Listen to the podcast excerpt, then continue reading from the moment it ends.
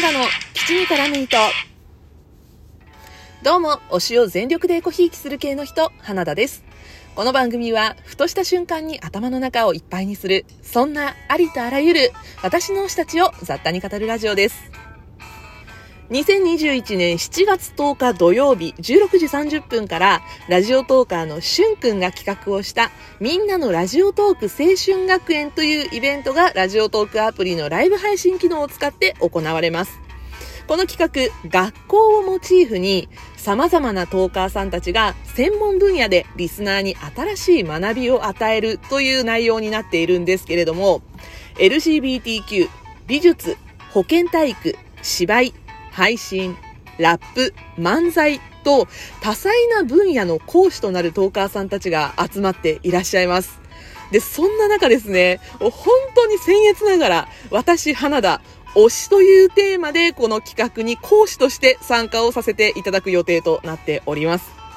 ラジオトークアプリ上だけでも、推しについて話している人たくさんいらっしゃいますね。で、私みたいに3次元に生きる人間を推しとしている人もいれば、2次元に推しがいる人だったり、他にもいわゆる人ではないものが推しだという人もいるのではないでしょうか。今回、みんなのラジオトーク青春学園の方では、推し文化、推しの存在、オタクの心構えや推し活で心がけたいことなんかを話していこうと思っています。で、今回の収録の話になるんですけれども、当日話すにはちょっと横道に逸れてしまうかなと思ったこと、ちょっと当日のですね、お話できる時間が30分と限られているので、ちょっとね、時間帯的に入らないかなと思って構成から除外したテーマがあります。それが今回のテーマとなっています。俳優オタク花田が考える推し活と推しが生ものであること。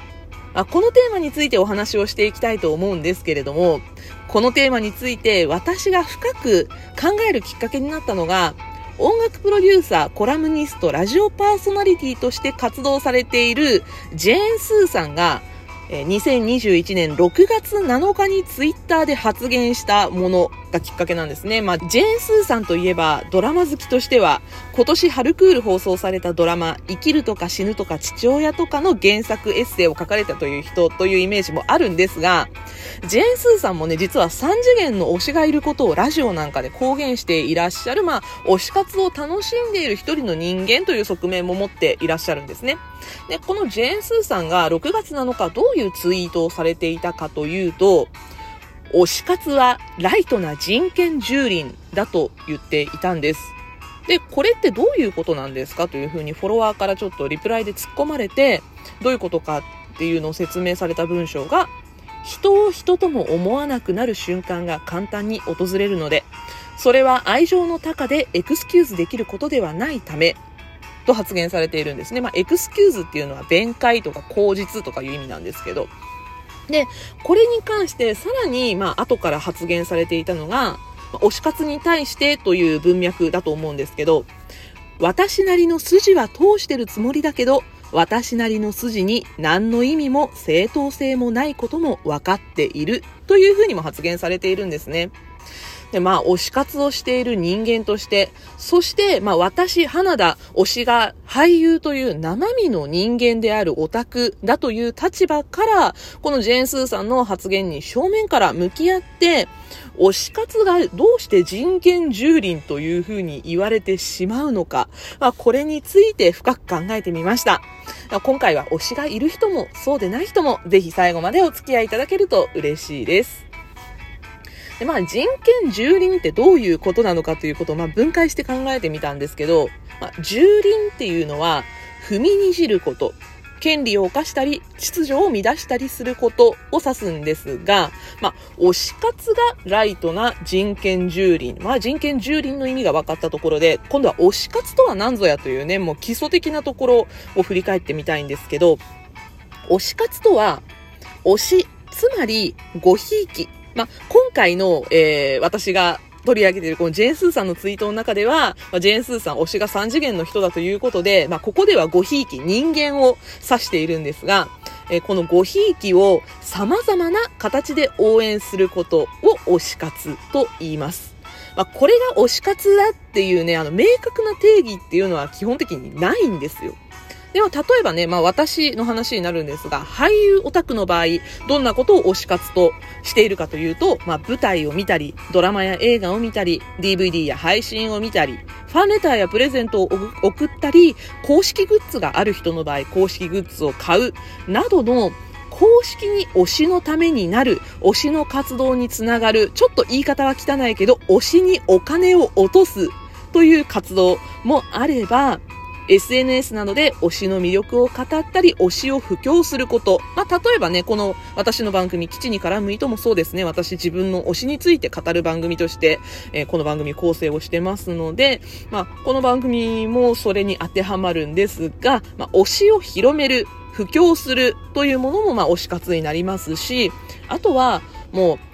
う、推しが存在してくれることに感謝をする、だったりとか、一人推しのことを思って、思うみたいなね、こう推しを静かに感じる時間っていうのも推し活と言えるんですよ、言えば。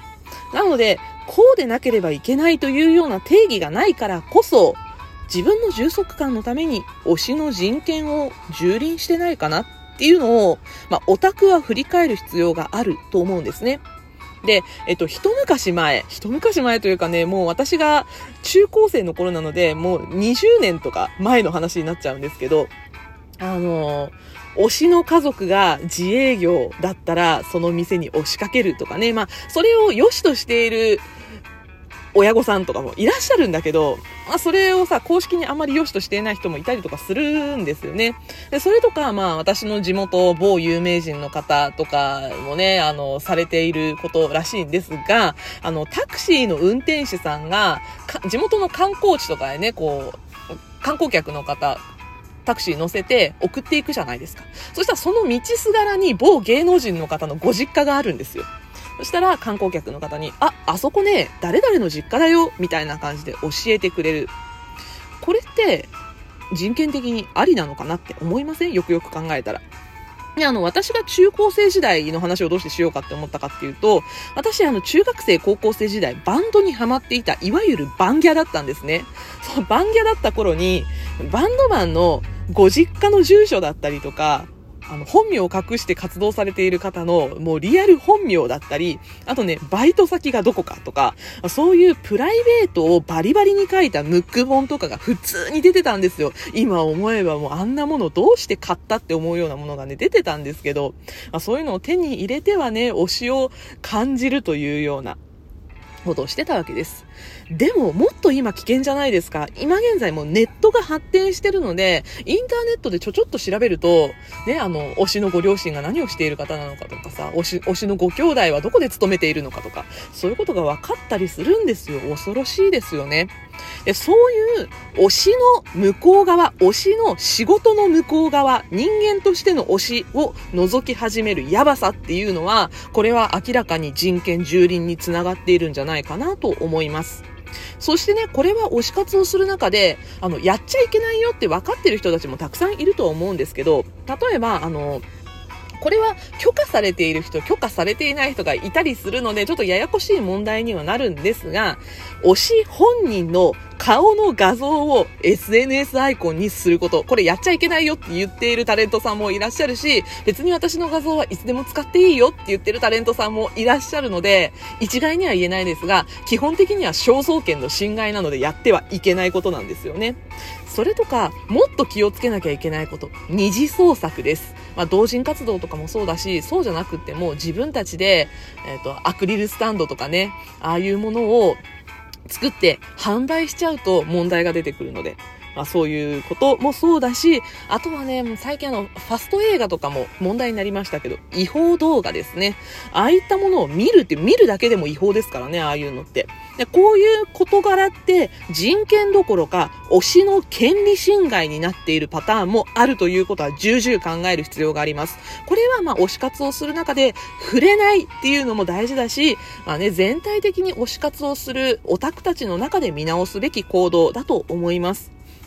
で、まあ、特に私はね、メインで俳優という生身の人間を推していますね。千葉雄大君、間宮祥太郎君の話私しょっちゅうしてますけど、他にもね、推してる俳優さんたちがたくさんいます。そして他にも私、歌手だったりとか、あとプロ野球選手の推しもいるんですが、まあ、どこの界隈に行ってもそうです。どこまで行っても応援するという行動に無責任さがつきまとうなというのは私は薄々考えています。